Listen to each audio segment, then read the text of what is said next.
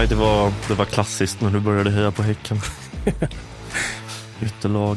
Jag har ganska nära till Bravida Arena. Det är bara en kort promenad. Ja, du eh, är väl en riktig Hisingsbo. Jag gillar Hisingen. Ja. Jag rör mig inte längre bort än Backaplan. Förutom när vi ska spela in då. ja, eller alla gånger vi dricker öl. Jag tror inte jag har varit på Hisingen på ett år åtminstone. Nej, det var roligare när jag bodde vid Lindholmen för då kan man gå till Port Arthur. Men eh, det finns inte någonstans att dricka öl i närheten av mig. Nej, vår krog och bar, finns inte det kvar? Nej, Ja, de det ner. heter Caravan kolgrill nu. De är Ja. jättegod eh, kolgrillad mat men de serverar ingen alkohol. Synd. Eller ja, Ja, jag vet inte. Alltså det är det är lite det synd. är gott men med det kolgrillad mat. Ja, det är det. Eh, eh, nog om det. Eh, vad ska vi prata om idag? Idag ska vi prata om bland franska bönder. Bland franska bönder. Befinner du dig ofta bland franska bönder? Inte jätteofta. Och jag tror inte riktigt att det ser ut så som det gjorde på Nej. den tiden längre. För man tänker på så här Edward Louis beskrivningar av hur det ser ut på franska landsbygden så stämmer det inte. Det, Inte det riktigt skulle jag överens. faktiskt prata lite om, men jag kan ta det nu direkt. Det är väldigt, eh, jag tänkte också på precis den kontrasten när han pratar eh, i avsnittet om, för han reser ju runt på olika ställen i Frankrike då, eh, och pratar med franska bönder. Och, och vid ett tillfälle så åker han då till, eh, i ett kapitel så åker han till Normandie, som han beskriver som den rikaste och liksom bördigaste. Och här har alla det gott.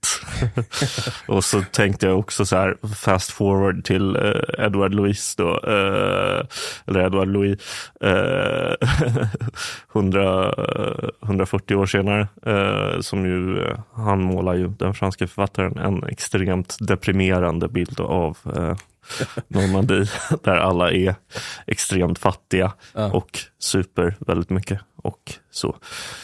Eh, Ap- Apropå det, jag hade egentligen tänkt att jag skulle prata idag lite om alkoholkonsumtion i 1800-talets Frankrike. ja, Men jag hittade ingenting, alltså det var svårt att hitta just några nummer hittade de kanske var för fulla för att skriva Ja, ner. kanske. för det var för att jag såg häromdagen nu bara att i Sverige så har vin gått om öl i eh, Ah. vad vi konsumerar mest per enhet. Så att Sverige är ett vinland och inte ett ölland. Oj. Ja. Men eh, Spanien är fortfarande ett överlägset ölland som dricker så mycket mer vin än öl. Men Frankrike är ju såklart vad de alltid har varit. Ja, i, I. Spanien så är de ett öland. Ja, Ja.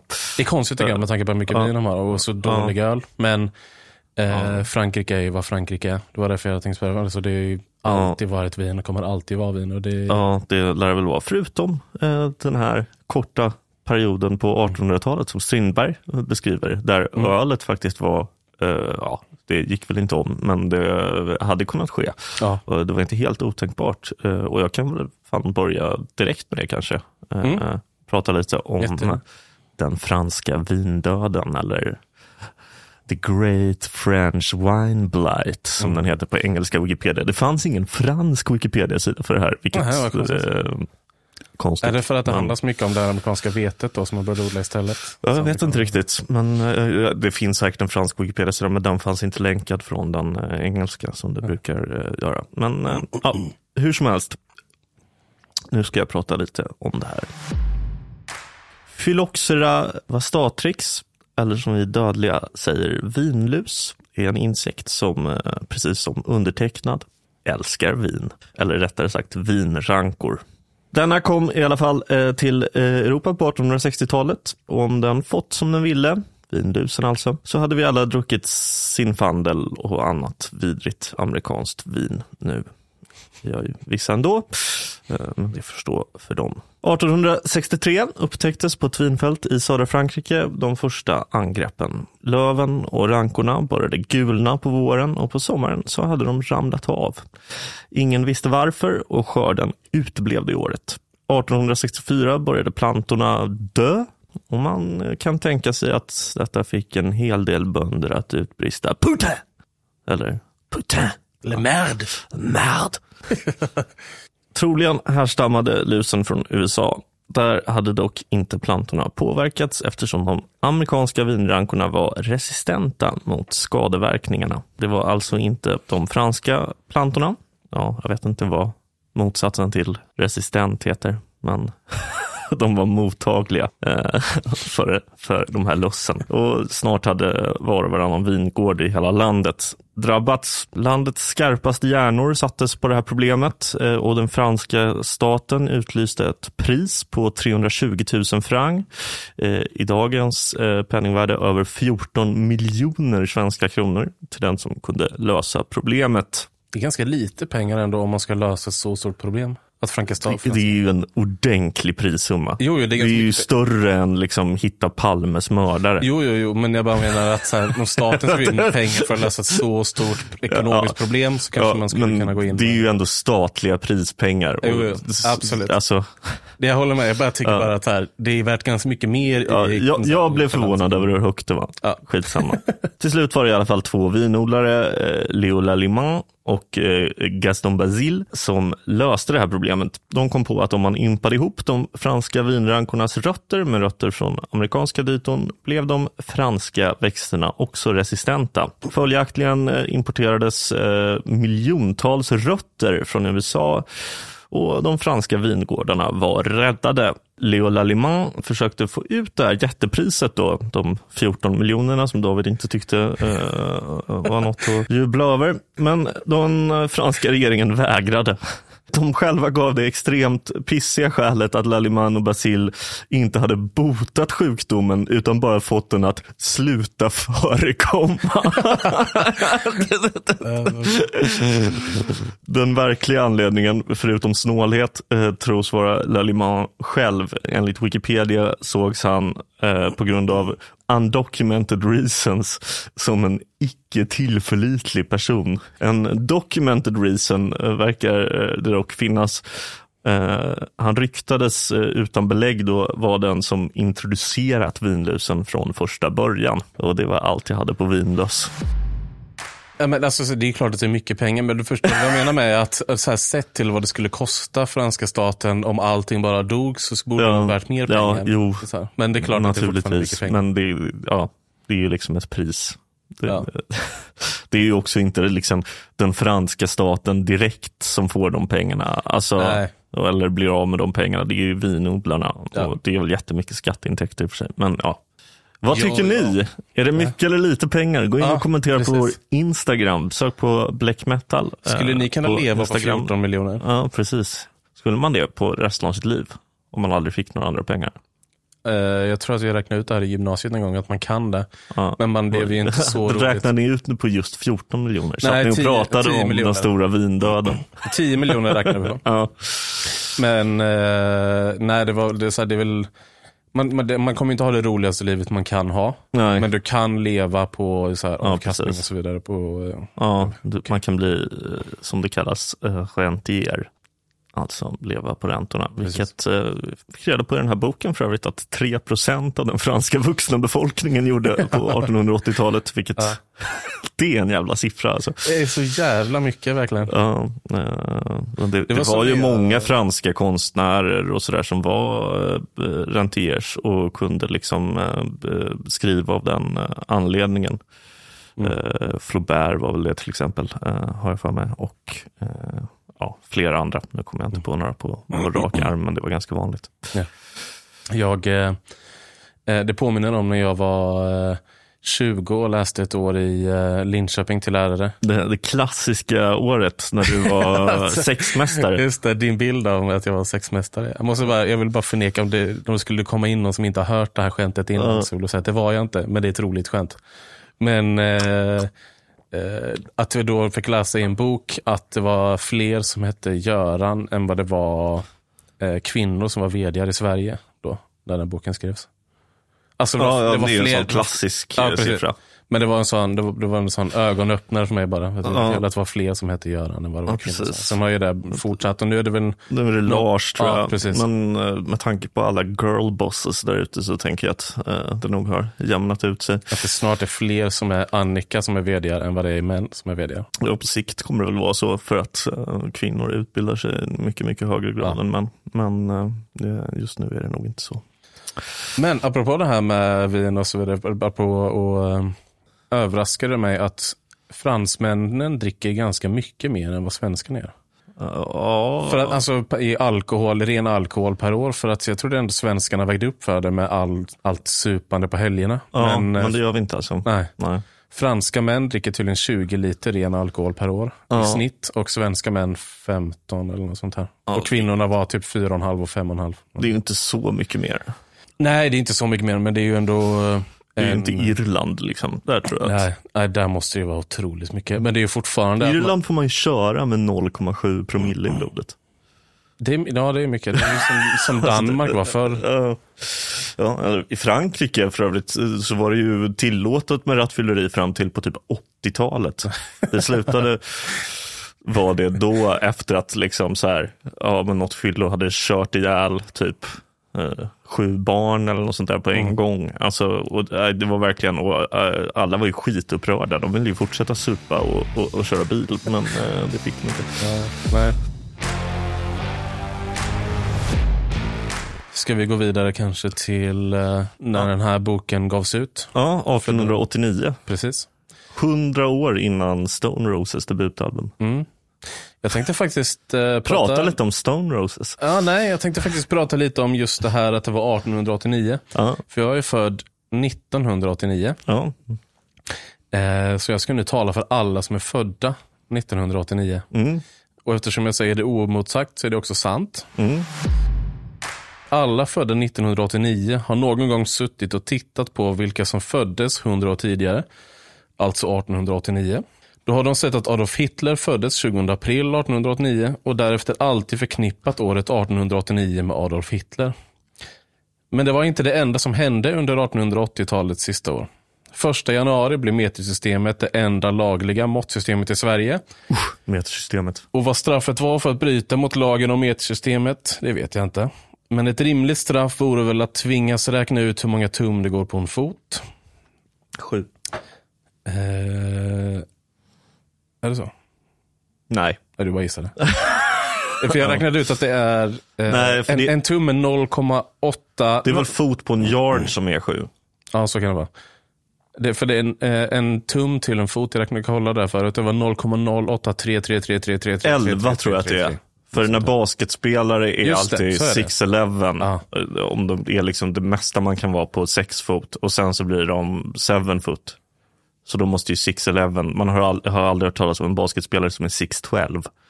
Så det måste Nej. vara 11. Ja, det måste vara 12 för att det måste ju finnas, nästa steg blir ju nollan. Ah, Okej, matte. Ja, nej, nej, men nej, skitsamma. Det Jimmy Neutron. Ja, ja. Eh, det är 23 mars 1889 som årets riktigt stora händelse äger rum. ja. Vet du vad det är? I Yngsjö i Skåne mördas en kvinna av sin man och sin svärmor. Usch. Eller ja, inte bara svärmor. Det visade sig under rättegången att Hanna, som blev, som blev mördad, även var bukis med sin svärmor.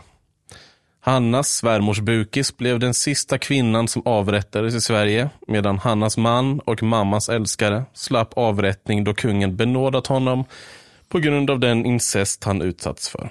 Men vänta, Hannas svärmor, det blir ju hans mamma. Så han hade sex med sin mamma Ja, och sin fru. Och så dödade han och mamman frun. ja. Ja. Och så slapp han avrättning då för att han hade blivit utsatt för incest av sin mamma. Ja, och det här var den sista personen som avrättades i Sverige. Den sista kvinnan. Kvinnan. Ja. Men varför mördade de henne? Ingen vet säkert, men det verkar bero på att Hanna råkat se sin man och svärmor ha sex.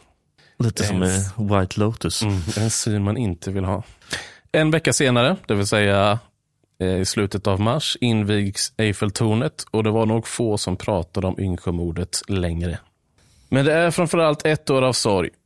För i slutet av maj brister en damm i Pennsylvania och 2200 Johnstown-bor dör av en gigantisk flodvåg. Det händer bara dåliga saker i ställen som heter Jonestown. Ja, verkligen. Det här var ett så deppigt år att jag blev på mycket sämre humör av att skriva ner allt. Ja, ja det, det är eh, inte, inte super. Nej. Det, men sen är det också det här, det finns en annan sak med det här året som jag reagerade på, men jag visste inte riktigt hur jag skulle få in det. Men det är ett av de här åren som jag stör mig så mycket på för att det brukar refereras till så ofta i sådana här när bildades debatter. För Aha. Hammarby roddförening bildades 1889. Aha, och så nu har ju. Hammarby IF bytt år på när de grundades till 1889. Ja, Och Nintendo grundades 1889 också. Men det, är inte, alltså så här, det går ju inte liksom att hävda att det var Nintendo. Nej, det var ju liksom inte Super Mario som kom Nej. uppande. Nej, och det var inte, de spelade ingen fotboll Och det var inte heller. Kennedy som liksom gjorde målen i, i, Nej. i rodden. så vi måste sluta med att bara hålla på och ändra årtal. och Ja, men det här tycker väl du bara för att du håller på IFK Göteborg, att du vill att IFK Göteborg ska vara den äldsta svenska Nej, nej, nej, det är fotbollsklubben? de absolut inte. Nej, då är de ändå inte. utan- Nej. Det är bara, så här, jag tycker bara att det är så ointressant. För så fall, om man ska prata om årtal, då måste man ju vara sånt jävla fan av så IFK Sundsvall och sådana klubblag som var Ja, stora på den tiden. Men det är ingen som bryr sig om dem. nej. Det är bara relevant när man pratar om så här, de som fortsätter spela i allsvenskan. Idag älskar alla Giffarna liksom. Ja. Ingen bryr sig om IFK Sundsvall. Nej, så jag bara sluta hålla på och bry er så jävla mycket om sådana årtal när saker bildades. För det är inte relevant, det- för det var inte vad det var då. Skitsamma. Ja, Det var min lilla rant. Som hade militärkupp i Brasilien, det är ju eh, relevant. Ja, också, det- Med tanke på att det precis har, ja det var inte det var inte militärkupp militärkupp, men det, en, eh, de var väl några som hoppades att det skulle bli en militärkupp i Ja, Brasilien precis. för några veckor sedan. Så det var 1889. Ja. 1989 var ju också ett jävla år alltså. Mm. Muren, Stone Roses, Hultsfred löparklubb bildas. och som sen blev Hultsfredsfestivalen. Nej. det är kul om det var så. Nej, Hultsfredsfestivalen är tyvärr äldre Ja. än Hultsfred löparklubb. Ja, En Hultsfred trodde jag att du skulle säga. Ja. Mitt enda, min enda koppling till Hultsfred, eh, för jag aldrig, jo, nej jag har aldrig varit där, är när jag gick i åttan så fick vi se en sån här film på, på ANT, du vet, alkohol, narkotika, tobak. Mm. Alltså, som handlade om hur dåligt det var med sprit. Ja. Och då fick man följa ett gäng som åkte på någon sorts jävla, åkte de från, nej de kan inte ha åkt från Stockholm, de åkte någonstans ifrån, alltså långt, flera timmar, på en buss till en nattklubb utanför Hultsfred, ja, i Hultsfred. i Hultsfred. Metropol åkte de till. Ja, är, är det så den heter? Ja. Eh, eh, och, och, och var skitpackade liksom och, och sjöng den här bira, bira, bira, bärs, bärs, bärs. Typ hela resan. Eh, och så, allting fick ju alkohol och verka förträffligt kul bara. Men har du varit på det här stället? Ja, massor av gånger. Det Massor. var, alltså det, mm, nu finns det väl typ inte längre, men Är Men, det så kul att man vill ta en buss dit? Det gick jättemånga bussar dit. Och Ja. sen, sen var det också väldigt många konserter, alltså väldigt många som spelade där som inte hade varit i närheten av någon annan ort. Liksom, Men, närheten. men vilka var det som kom på de här bussarna? Var det liksom... Alltså folk från städer Ja. runt omkring. Alltså större städer som Ja. ligger runt Hultsfred som kom till. Men hur kom det sig att den här klubben fanns där? Och varför För blev att den så populär? Rockparty som startade körde också den också. startade, de, där Rockparty startade Metropol då för att ha en konsertlokal som var lite större än klubben där de hade haft konserter innan. Och så fick de liksom feta band att komma dit. Ja. Och de byggde den här klubben med Hultsfredsfestivals pengar då antar jag. Ja. Liksom gjorde den Ja, alltså fet. det var väl kanske, det var väl alla, alla möjliga pengar som de hade Ja. fått in från andra spelningar och sånt också. Ja. Jag är inte säker på att det var pengarna för festivalen som betalade Metropol. Jag tror att den betalade för sig själv med tanke Ja. på hur populärt det var. Och, Ja. och sen så hamnade en eh, högskola i samma lokaler som de byggde en, de startade en hög, högskola för musikutbildning och sånt där. I nattklubben, Ja, i samma lokaler ja.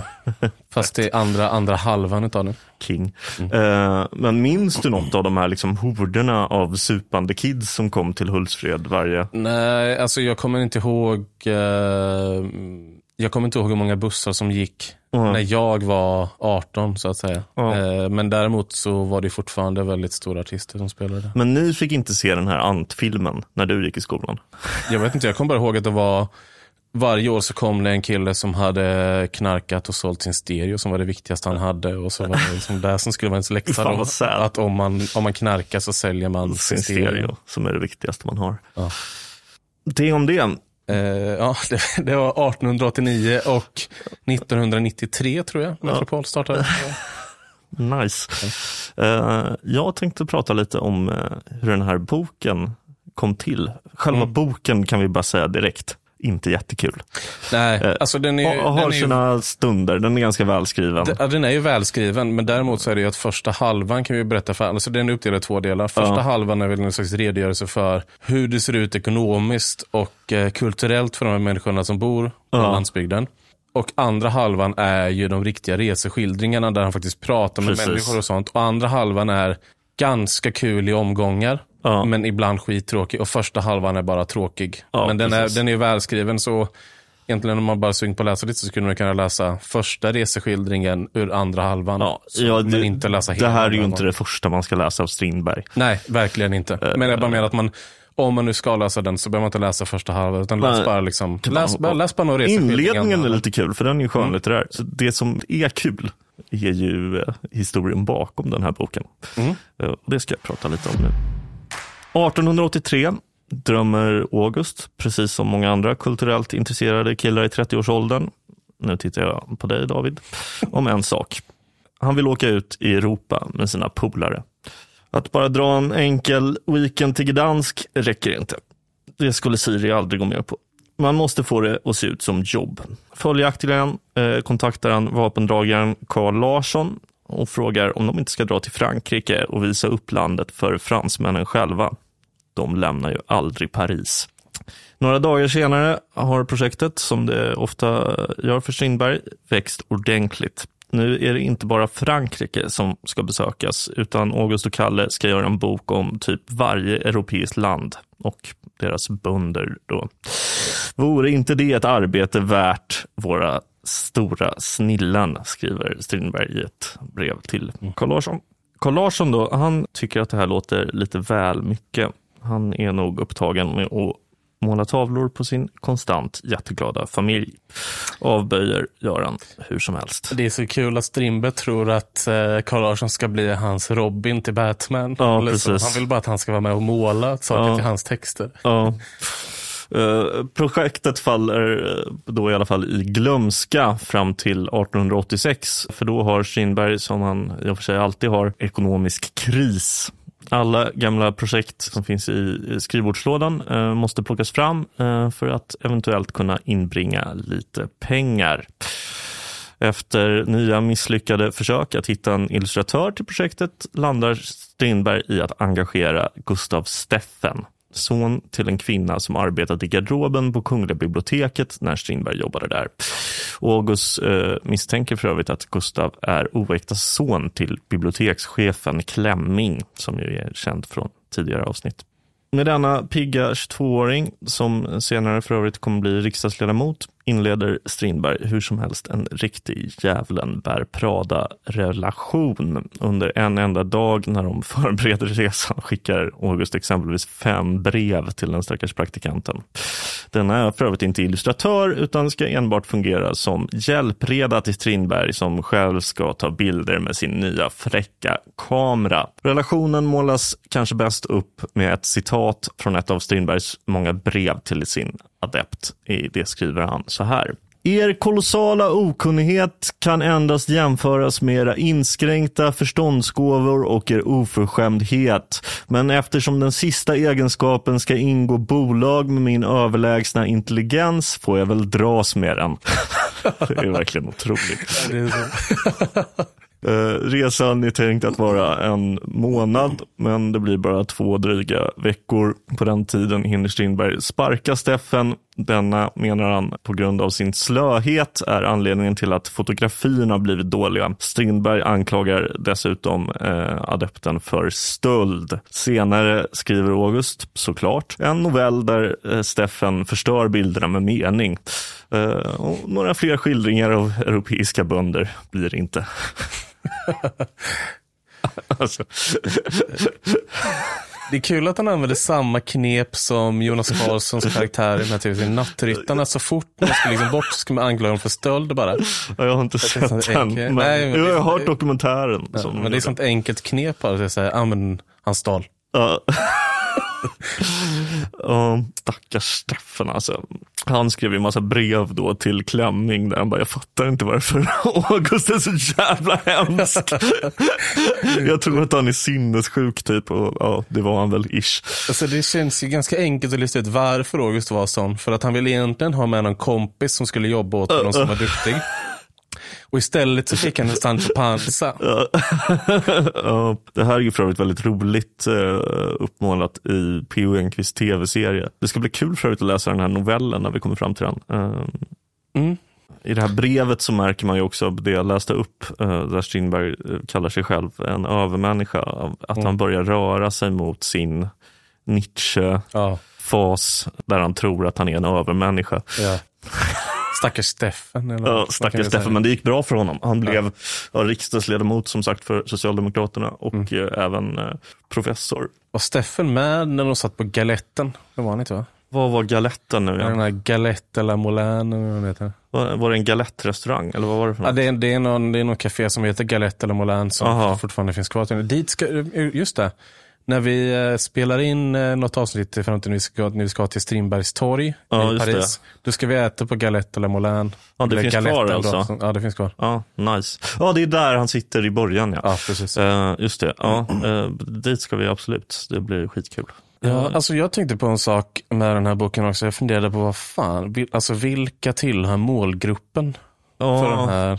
det är väl, alltså Eftersom tanken han- då när han alltså, brevväxlade med Carl Larsson om projektet i början Mm. var ju att det här skulle kunna bli liksom en försäljningssuccé över hela Europa för att man skulle vilja läsa om varandras punkter. Eh, Lite som man tänkte med den här när han skulle skriva den här eh, roliga texten om Stockholm för eh, Novell Revue.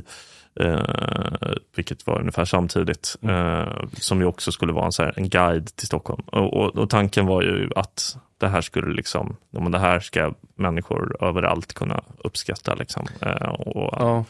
eh, men och sen så, Det känns bara som att själva målgruppen är människor som också tror att bönderna är framtiden. ja, Och det var inte, så här, det inte de var ju kanske inte jättemånga. Nej. Eh, men eh, eh, han fick ju mycket av det här tryckt i olika europeiska tidningar. Mm. Eh, för, för så var det ju, den här kom ju inte i bokform förrän 1889. Men redan när den skrevs eh, 1886 så publicerade Politiken och eh, någon tidning i Wien publicerade lite och någon tidning i Helsingfors publicerade eh, en, en del och så. Och under den här tiden så skrev han ju för, jag har glömt bort namnet på den där franska tidningen eh, som var hans väg in i att skriva mer i Frankrike. Vet du, den där Nouveau La Rochelle något sånt där. Nej, Novell Revue var det va? Så kanske det var. Ja. Ja. jag kommer inte ihåg Det var ju för dem han skulle göra den här eh, kalendern om Stockholm också. Ja, precis. Jag, kunde, jag kommer inte ihåg vad den hette bara. Eh, Men, eh, ja, så att han, han hade ju börjat etablera sig lite i Frankrike genom den tidningen också. Ja, precis. Den här boken blev väl inte någon succé, eh, varken i utlandet eh, eh, eller i Sverige. De svenska tidningarna, DN erbjöds ju att publicera reseskildringen gratis, men sa nej. Ja. Eh, vilket eh, väl säger en del om, alltså marknaden för Strindberg var ju liksom full. Eh, det fanns, ju- han, han skrev ju så oerhört mycket under den här perioden att Ja. liksom, Alltså, vi har, alltså om vi tänker när han skrev det här, så ni- det är ju som vi tjatar om varenda avsnitt, så har vi knappt rört oss framåt i tiden. nej precis, alltså de här senaste verken. Det är ju verkligen, vi har ju hållit på med perioden 1883 till 1887 sen i början av sommaren Ja, säkert. ja, ja, Eh, ja vi har, det, har- det är så jävla mycket han har skrivit under den här perioden. Verkligen, och liksom, alltså, här måste man ju minnas, alltså 1883 framförallt, men också så här 1886. Det är ju liksom, det är inte så många år efter Röda rummet, eh, Nej. efter liksom så genombrottet som författare. Alltså Nej, han är nej. fortfarande ganska, och han har ju blivit jättekänd då genom giftasprocessen, men han är ju fortfarande ganska ny liksom. Mm. Han är ju liksom Ja, Allt som har hänt med eh, det nya riket och Ja, eh, alla de andra, eh, svenska folket, alla de andra, det är ju alltså, det är ju bara ett par år igen. Alltså, Ja, eller precis. kanske några år i alla fall. Men det är, inte, det är ju inte lång tid i alla fall som går mellan det är bara att han är som Wayne Rooney när han gick till eh, United liksom. Alltså han hade gjort något år i Everton, liksom varit grym Ja. i EM. Men han var ju fortfarande liksom bara en 18-årig psykopat. ja, rolig jämförelse. Ja, jag tror det är min favoritfotbollsspelare genom tiderna. Ja. Jag älskar Rooney. Hur mottog kritikerna Eh, den här boken? ja, det var väldigt många tidningar som hade fastnat i vissa mönster kring Strindberg nu. När han skrev någonting som var ganska harmlöst som det här, Mm. så valde man att skriva, skriva texter, skriva recensioner om den som att man inte ens hade läst den överhuvudtaget. Alltså man, man Ja. försökte bara skriva ganska som man har kommit överens om. Det här var en bild av Strindberg nu. Han skriver impressionistiskt. Eh, han är en god stilist. Han, så här, och så blir alla de här stereotyperna som har bildats kring Strindberg som man bara kunde kasta ur sig och så var Ja. man färdig med recension kring det. Men det var ingen som hade någon särskild åsikt egentligen. Men eh, det finns en osignerad recension i Svenska Dagbladet som jag har tagit ur som eh, är ganska neutral men som innehåller några formuleringar som är negativa. Ja. Det fanns inte så många som var negativa. De flesta tyckte inte något särskilt om den överhuvudtaget. De tyckte här, den var ganska bra men ja, Mm. inget särskilt. Herr Strindberg har beslutat lära känna den franska bonden. Det är sina iakttagelser och erfarenheter från denna landsejour och denna resa som man här skildrar. Det bildar ingalunda någon glädjande eller synnerligen hoppfull tavla, varken för samtid eller framtid. Man hade kunnat följa hans resa med intresse, trots att stilen oftast är kärv och torr, om man kunnat underlåta sig att emellanåt uttala sitt hat mot mer än bara kristendomen och kristna inrättningar. Det är så konstig kritik. Ja. Enligt hans skildringar skulle det inte vara särskilt trevligt på den franska landsbygden och inga ljusa utsikter för jordbrukaren eller hans efterkommandes framtid. I en rik, i citattecken rik, bondes gård fann han en medelmåttig häst och ett par tarvliga kor, trånga och mörka boningsrum, nakna nerökta väggar men med fina kläder på hustru och barn.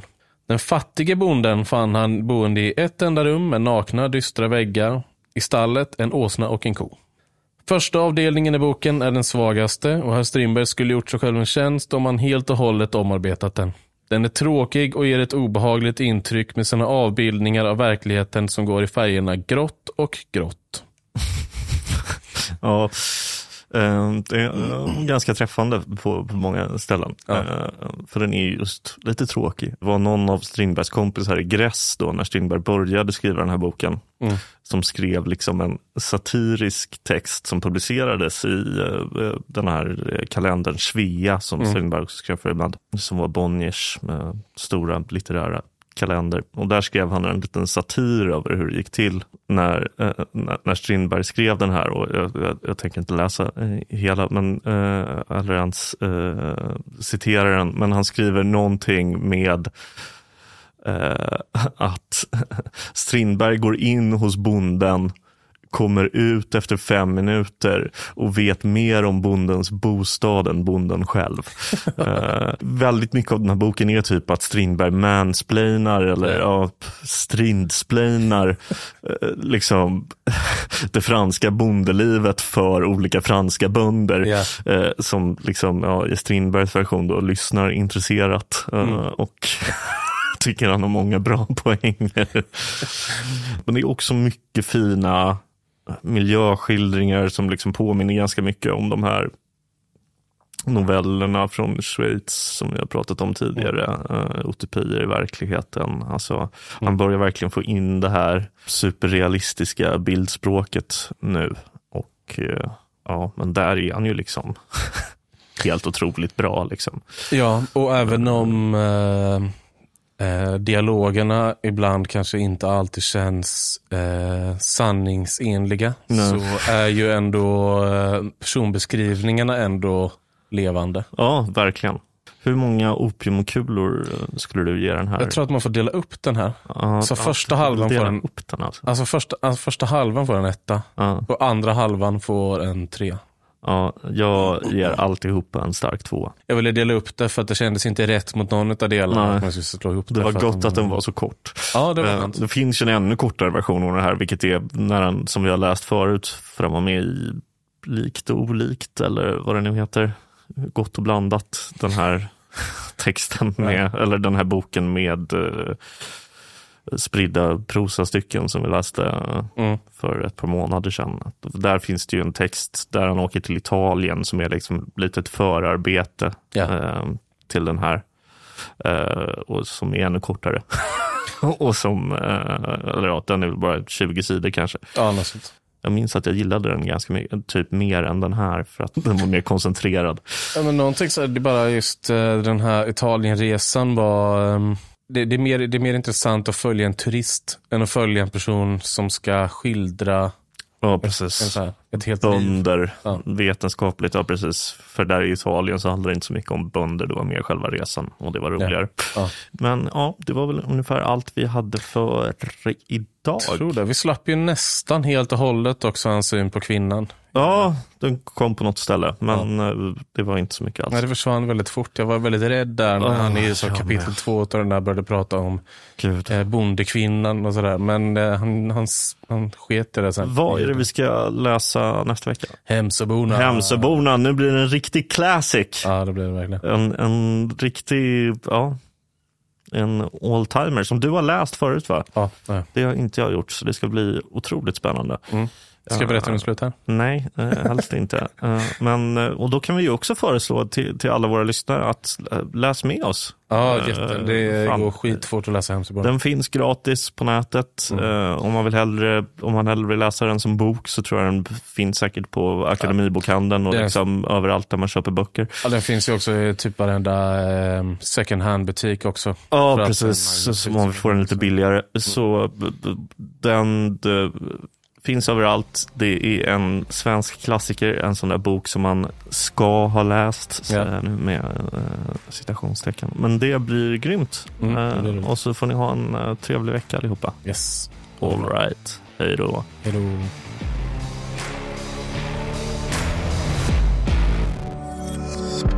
Thank you for listening to this Polpo original. You've been amazing.